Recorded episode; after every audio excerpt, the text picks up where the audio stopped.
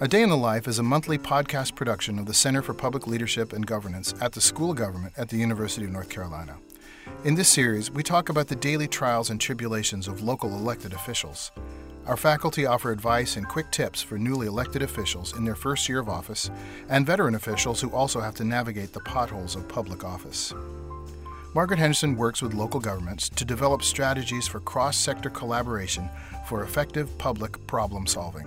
She also specializes in facilitating discussions about the practical implications of managing cross organizational collaborations between local governments, community programs, and nonprofit organizations. In today's podcast, we hear from Margaret about wicked problems. When we mention wicked problems, we're not talking about them as being evil, we're just talking about them as being tough to deal with, problems that are really hard to reconcile. Wicked problems are unstructured, that means they're messy. It's not an organizational problem, and there is no simple solution. Wicked problems are cross cutting. No single group can resolve one. Uh, it takes us working together to whack away at it and make some progress. Wicked problems are relentless, they simply don't go away. So it's sort of like the ocean surf hitting the beach over and over and over again.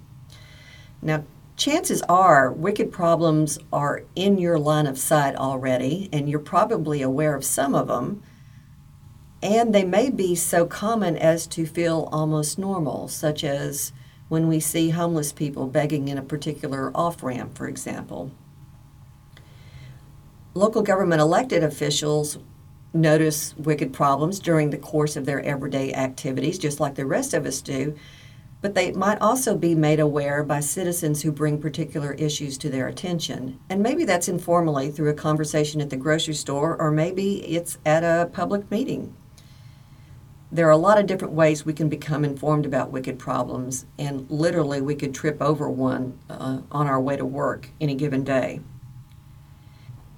Some examples of wicked problems on which local governments commonly focus their attention might include things like homelessness, food scarcity, addictions, lack of success in school. These problems are intertwined. That's part of what makes a wicked problem difficult to deal with.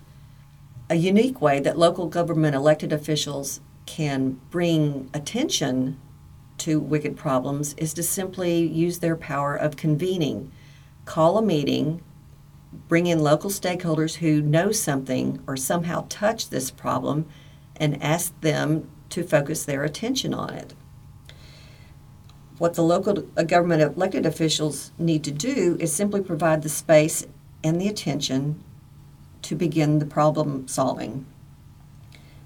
Local government elected officials can also ask for reports on progress periodically just to nudge the problem solvers along to see what kind of progress is being made what kind of resources they might need, and what kind of learning has emerged from their work together.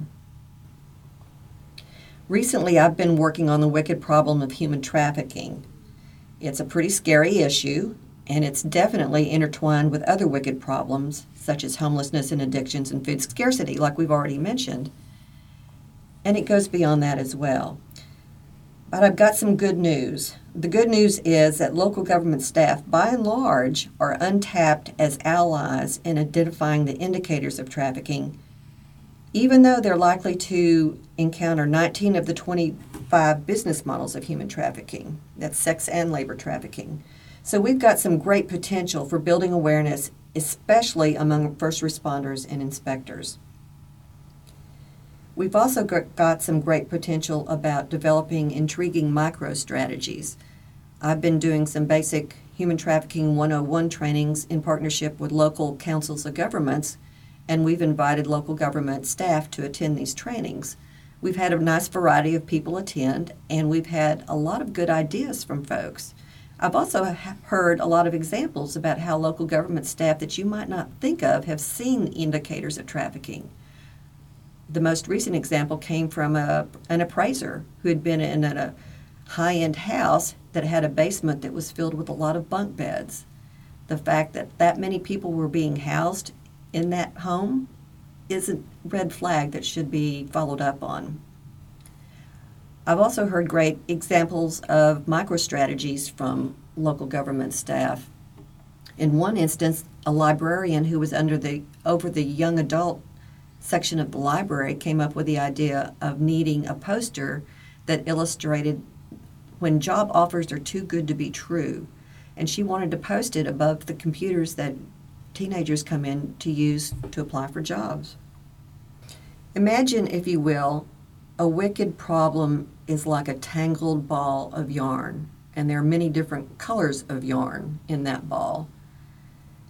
It's nearly impossible to detangle the whole thing, but what you need to do is create micro strategies and effectively just pick out one color of yarn at a time and then detangle that from the ball. Focus on one thing at a time.